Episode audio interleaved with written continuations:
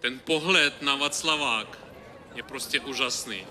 Nezažil jsem ještě ve svém životě takový pocit jako dnes, když vidím, jak české přátelé nás podporuje. Já vám děkuji. Děkuji vám všem, každému, kdo jste tady dnes.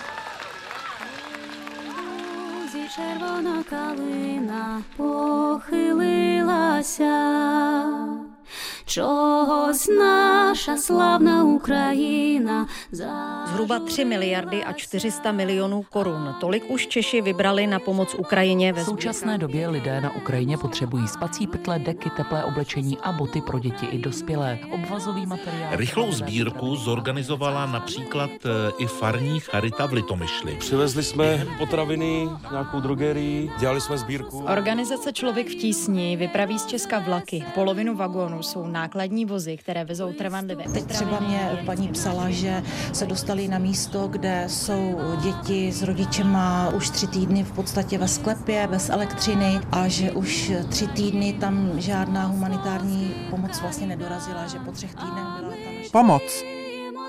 A ne, jak mě za války potkal syndrom vyhoření. нашу славну Україну, гей, гей, розвеселимо. Prvotní zájem Čechů o pomoc Ukrajině postupně opadá. Ubývá finančních dárců a lidí, kteří Kdo chtěl darovat, tak daroval a teď pomaloučku ten eh, zájem upadá. Válka na Ukrajině už totiž trvá déle než měsíc a materiálních sbírek na Ukrajinu ubylo. Na začátku válečného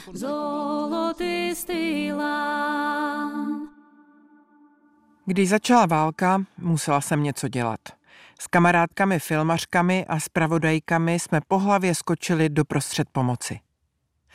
Říkám si, kolik dobrých věcí jsme udělali. Jenže válka pořád trvá. Bojím se, co všechno Ukrajina ještě vytrpí. A i když tohle všechno vím, kam se poděl můj zápal, moje každodenní pomoc. Ahoj miláčku. Všechny vlajky ukrajinský jsou vyprodaný, takže Hmm. až poslední, Dobrý, poslední super, krámeček s vlajkama. super. Já jsem si myslela tady do štítu, že bychom jí dali. Co myslíš? No, tak snad tam nebude plán dát do, do oken dole, jako. Myslím, že ne. Já jsem koupila trošku menší než tu největší Mm, velikost mm, a mm. myslím si, že na vyjádření nějakého postoje a Určitě. solidarity to bude stačit, No, ne? to je jasný. Určitě, Jo. určitě. Děkuju, děkuju. Někdy z kraje března mi kurýr přivezl balíček. Děkovala jsem mu a on mi skočil do řeči a podíval se na štít našeho domu. Já děkuji vám, jsem z Ukrajiny. Nejradši bych se na Ukrajinu rozjela, jenže jsem máma, mám rodinu a práci. Jsou ale takoví, co to udělali, i za mě.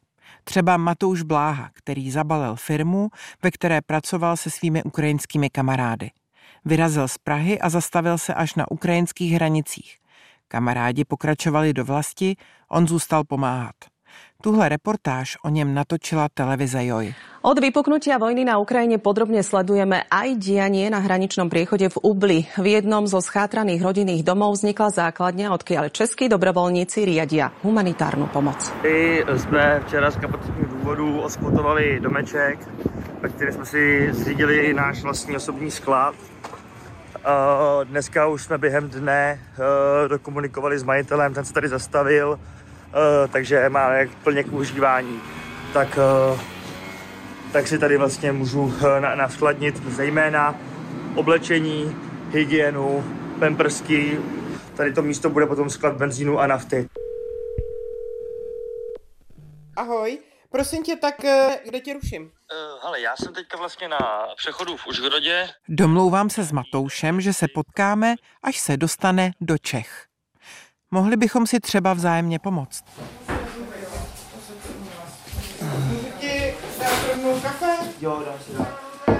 Vyprávíme si o začátcích války. Jak na to vzpomíná? Já jsem přijel 25. února.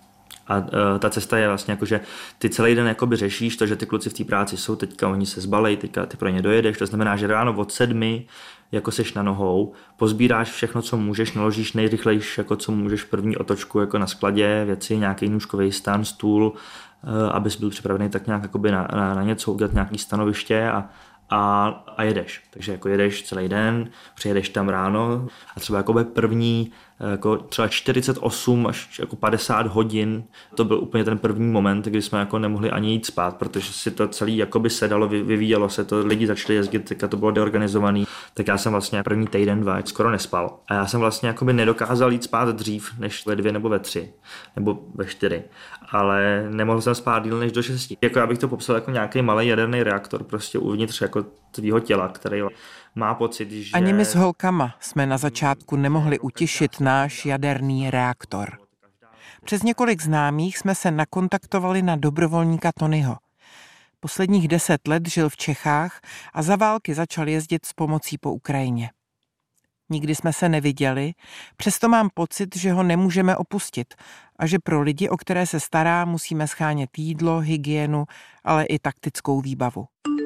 Ahoj Marketko, dobré ráno. Poslouchám zprávy z konce února, co jsme si s Tonym posílali. chtěl jsem zeptat, jestli se někdo náhodou neozýval z těch výrob, výrobců těch neprostředných věst. Každý den, který měškáme, prostě měškáme i lidské životy. Tornikety a škrtidla dá se někde sehnat nahned teď, protože jsou další zranění a jsou další prostě masakry.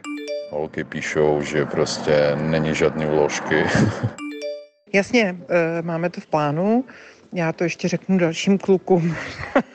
prostě těm, co schánějí pomoc. Tony, tak Martin už je na cestě. Jo. Je toho hafo, hafo, hafo a zítra pojede další kára od nás, jo. Tak stay in touch, please.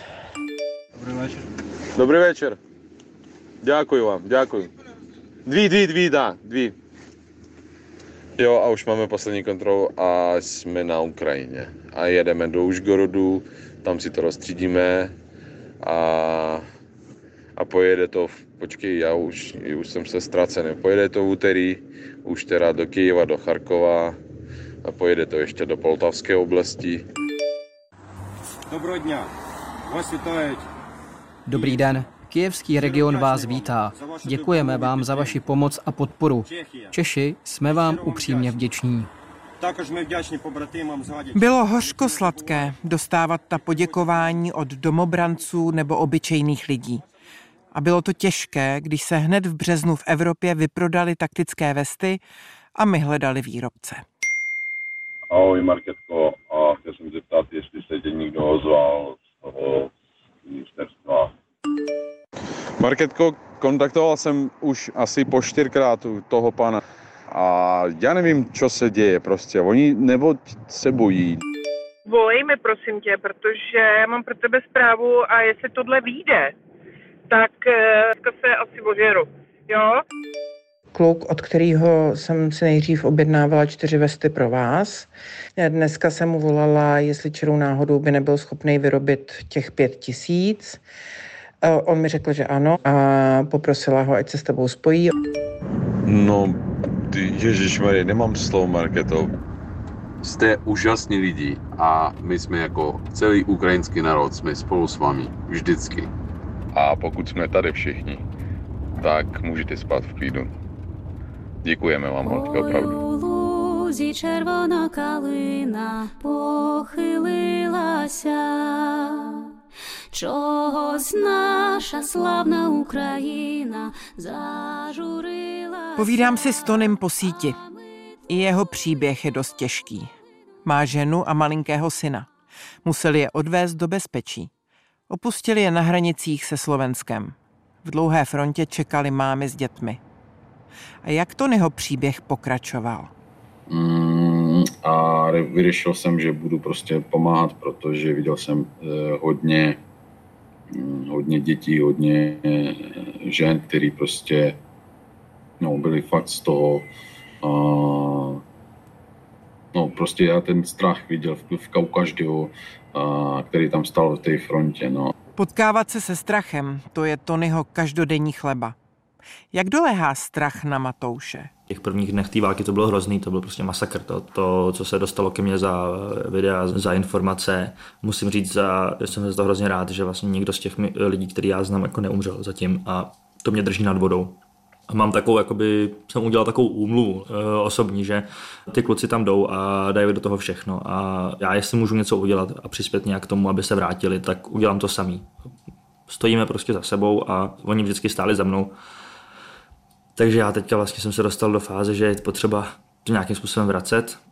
Takže ta moje domluva vlastně s vyšší prozřetelností eh, zatím platí, protože všichni žijou a já teda musím dělat to, co jsem slíbil. Vystupají naši dobrovolci u tam. V mezičase jsem s holkama založila malinkou neziskovku Buď láska. Podle prozby v ukrajinštině. Mimo jiné jsme zazásobili holčinu, která uvízla kdesi u Černihova s rizikovým těhotenstvím. Utečenecké tábory, domobrance, útulky pro pejsky a kočičky, kterým páničci prchli před válkou a nestihli je vzít sebou. Matouš přesídlil přímo na Ukrajinu. K potřebným vypravoval dvě až tři dodávky pomoci denně.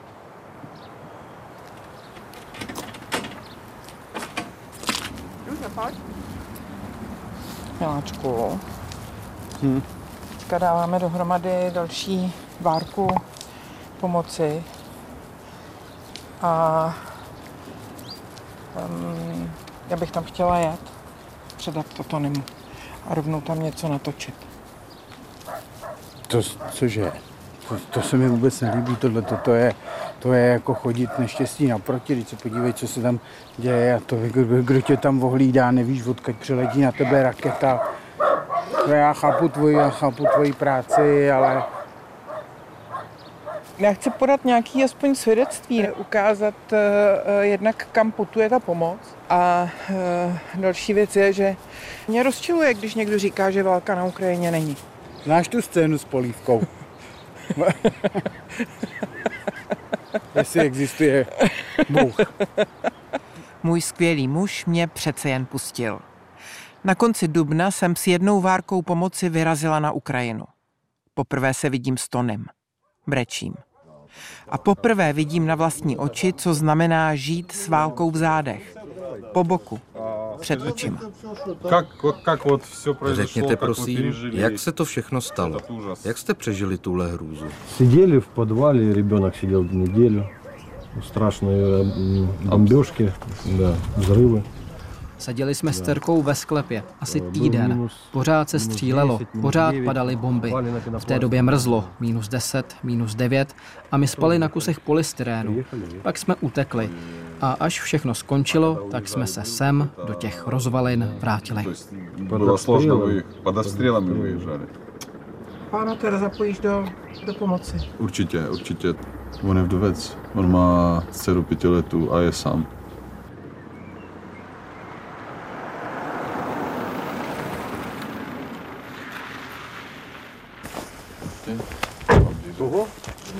Добрый день. Да, сделали с бабушкой репортаж, она А один от одного це сю- сюди. U našeho dvora stálo obrněné auto. Já vyšla ven a voják na mě namířil. Автомат. А я кажу, Na vás Mířil na vás kulometem. а вони кажуть, Ano, na mě. A já říkala, děti, nestřílejte na mě. Já nejsem ničím vina. Nestřílejte, prosím. Měla jsem v domě Voloděvu krabičku cigaret. Řekla jsem jim, že jim ji přinesu. Došla jsem pro ty cigarety a nesla jsem je v rukou natažených před sebou. Dávala jsem jim je. On na mě nejdřív znovu namířil hlaveň, pak se na mě ale pořádně podíval. Sklopil kulomet a ty cigarety si vzal. Tak mi automat postavil a ruku a tu cigaret. Jak povíje bujnesenký víter širokých stepí. Životy v rozvalinách a ekonomická krize v přímém přenosu. Benzín a nafta na příděl. Vidíme fronty před benzínkami. Řidiči spí v autech a čekají do úmoru, až si budou moci natankovat 5-10 litrů. Máme trošku problém s tankováním. To fakt je teďkom už, už 20 litrů taky se nedá uh, natankovat, pouze 10 litrů a musíš mít prostě uh, takový ty talony. Marketko, prosím tě, uh, Tady mi se ozývají ohledně příspěvku na tankování, tak já můžu klidně no, dávat na tebe kontakt a s tebou teda komunikuji a pošleš mi teda. Začal to být problém. Už na konci našeho pobytu cena benzínu vystoupala na trojnásobek. Tonyho zásoby peněz se tenčí. Trápím se při vzpomínce na Ukrajinu, ale bohužel nedokážeme dotovat rozvoz tuny humanitární pomoci desítkami tisíc korun, aby se dostali k Mariupolu nebo k Záporoží. Navíc lidé přestávají pomoc nosit. Tak si představ, stavoval se tady soused, stavoval se tady soused pro ten pytel s, s lepidlem. A říká, co ta ukrajinská vlajka? A já mu to, já mu vysvětloval, že, že jako máš tu neziskovku a pomáháš. A on, no, říkal kolega v práci, že snad přeskočí ten plot a strhne námi a zapálí. A já jsem na něj, já jsem na něj, samé nech toho, teďko mluvím já. A já jsem mu říkal, ty jako proč? Jako, jako je válka. Říkal, jo, ale podívej se, podívej se, jak to, vypadá, jak to tady vypadá, celá ta Evropa je rozesná a za všechno můžou Ukrajinci. Říkám, sorry, ale jako uvědom si, že, že, že to je prachobyčejná válka. Říkám, je, podívej se, ty ceny, jak jdou nahoru a tak vše, všechno. A já říkám, já mu říkám, hele, já jsem stará stanová kůže a já moc dobře vím, že z Ruska nikdy nevylezlo nic dobrýho. лузі червона калина Vlajku jsme nesundali, ale jsem unavená. Cítím, že moje chuť pomáhat slábne. Hrozí mi vyhoření. Zná tohle i Matouš? Já jsem byl na pokraji toho vyhoření několikrát. Ale vždycky naštěstí, když ta krize je, tak tam někdo je, kdo to prostě jako drží. Jak ta krize vypadá? Ta, ta krize vypadá, že v podstatě jakoby člověk není schopný nějak vymýšlet kudy dál, vlastně dělá jenom to nezbytný a nutný a vlastně potom začne vypadávat z toho, že by odpověděl na nějaký e-mail nebo tak, takže vlastně jakoby to odkládá na tu nejzaší možnou mez a, a ještě to se prokládá spánkovejma dvou až tři hodinkama, které můžou přijít kdykoliv přes ten den. Takže, takže člověk vlastně jako není úplně k zastížení.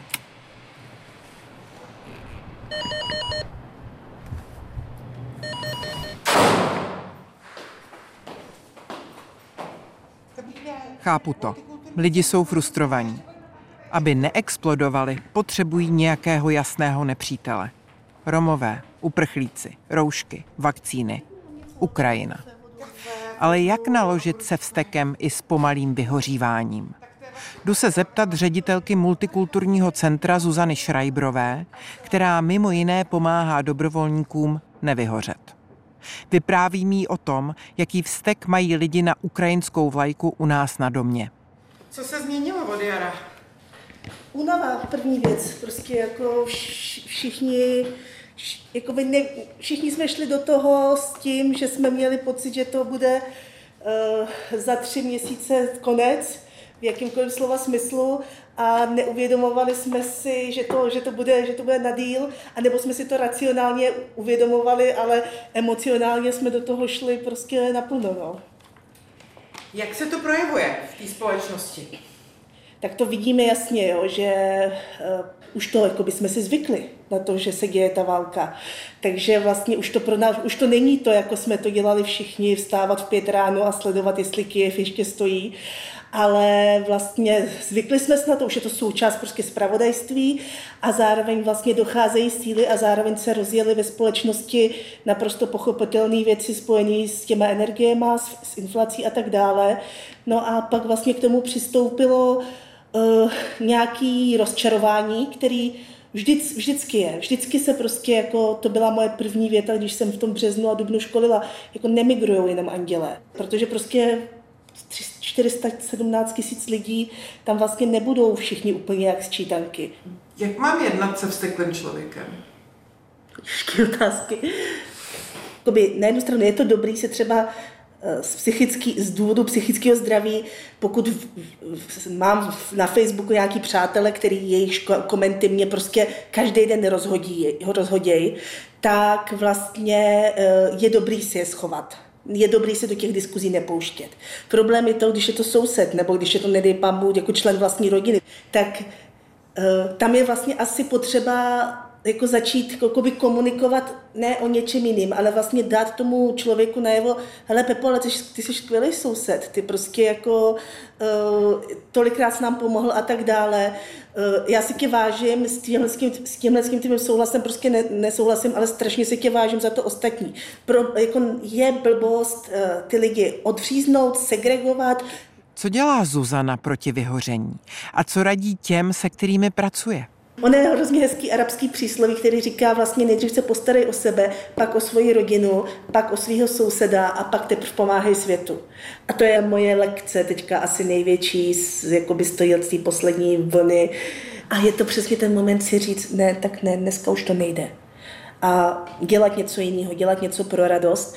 To řešení se pak objeví. O pár dní později mi volá Matouš Bláha. Prý dostal nápad.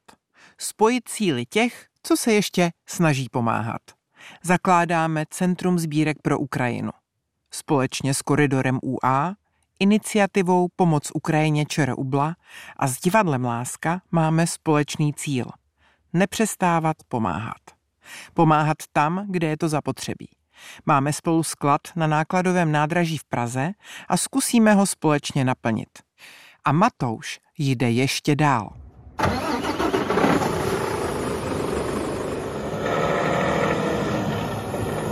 Matouš z peněz firmy koupil kamion. V srpnu se ho snažíme naplnit, abychom dovezli pomoc na Ukrajinu najednou. Jde to pomalu. Ale je nás na to najednou o hodně víc než pár holek. A já, když se cítím na timeout, beru si ho. A když naberu síly, jedu třeba pro potraviny, které mám slíbené od Věry Doušové v potravinové bance. Mám radost, že vidím dalšího člověka, který trpělivě pomáhá. Mimo jiné zaměstnává Ukrajinky a připravuje pro ně balíčky pomoci. Děvčata dělají tašky pro český i pro ukrajinský potřebný. Hrách? Nebo co to je? To je super. Jo, je to ve velkém, no. A ještě budeme muset ta těstovina. To bude asi týhle, a týdě dáme polovičku. Nebo té rýže. rýže. Pardon, té rýže. A počkej. Jo. Jo. Tak tu rýži, půlku ti dám. Jo? Ahoj holky, tak uh, nemůžu se nadechat uh, českým vzduchem. A pro mě ten vzduch má chuť svobody. Tak já vám přeji hezký slunečný den, užívejte si a pamatujte, že nikdy se nesmí se stěžovat na život. Opravdu. Život je baječný. Někdy moc složitý, ale stojí za to. Čau Tony, tak už doufám, že jsi s rodinkou. Taky brečím, no А ми нашу славну Україну гей, гей, розвеселимо. Tony odjel z Ukrajiny. I on vyhořel. A od chvíle, co se vrátil do Čech, se nehnul od svého syna. Máme sraz v dětském koutku. Vyhořel jsem jako, nebo prostě měl takový stav, tehdy, když prostě neměl jsem rodinu, samozřejmě byl sám a v nevědění, co, co budu dělat dál, jak budu dělat dál, vůbec jak budu žít. Letěl jsem si, protože no vlastně je to pro mě, můžu už teda říct domov. a samozřejmě teď jsem s rodinou a jenom si prostě jako představím, že jsou lidi, který zažívají to sami, anebo prostě zažívají ještě horší. Tak uh, mi se z toho jakoby dělá zlé a fakt chtěl bych pomoct právě těm lidem, který, který fakt potřebují pomoc. Sotva jsme se rozloučili. Přišla mi od Tonyho zpráva. Ahoj Market, teď jsem mluvil vlastně s, s klučinou, kterou, kterou, kterému posílal vlastně uh, humanitární pomoc na, uh, směrem na Izum. Tam momentálně slouží tam vlastně to posunutí ukrajinské armády dopředu vlastně cenou, cenou tisíce zraněných a mrtvých. A chtěl jsem zeptat, jestli tam něco máme ve skladu a něco můžeme sehnat, zejména vojenský nějaký jako vybavení, vesty, rukavice, prostě teplé věci zase vojenské, a jídlo, no i tak dál. Prostě bylo to trošku šokující, protože povídal opravdu hruzu tak jestli bys mohli pomoct a já bych klidně úterý nebo středu mohl uh, to odvést, jestli máme na to aspoň nějaké prostředky. Dej mi prosím vědět. A my našu slavnou krajinu hej hej rozveselimo.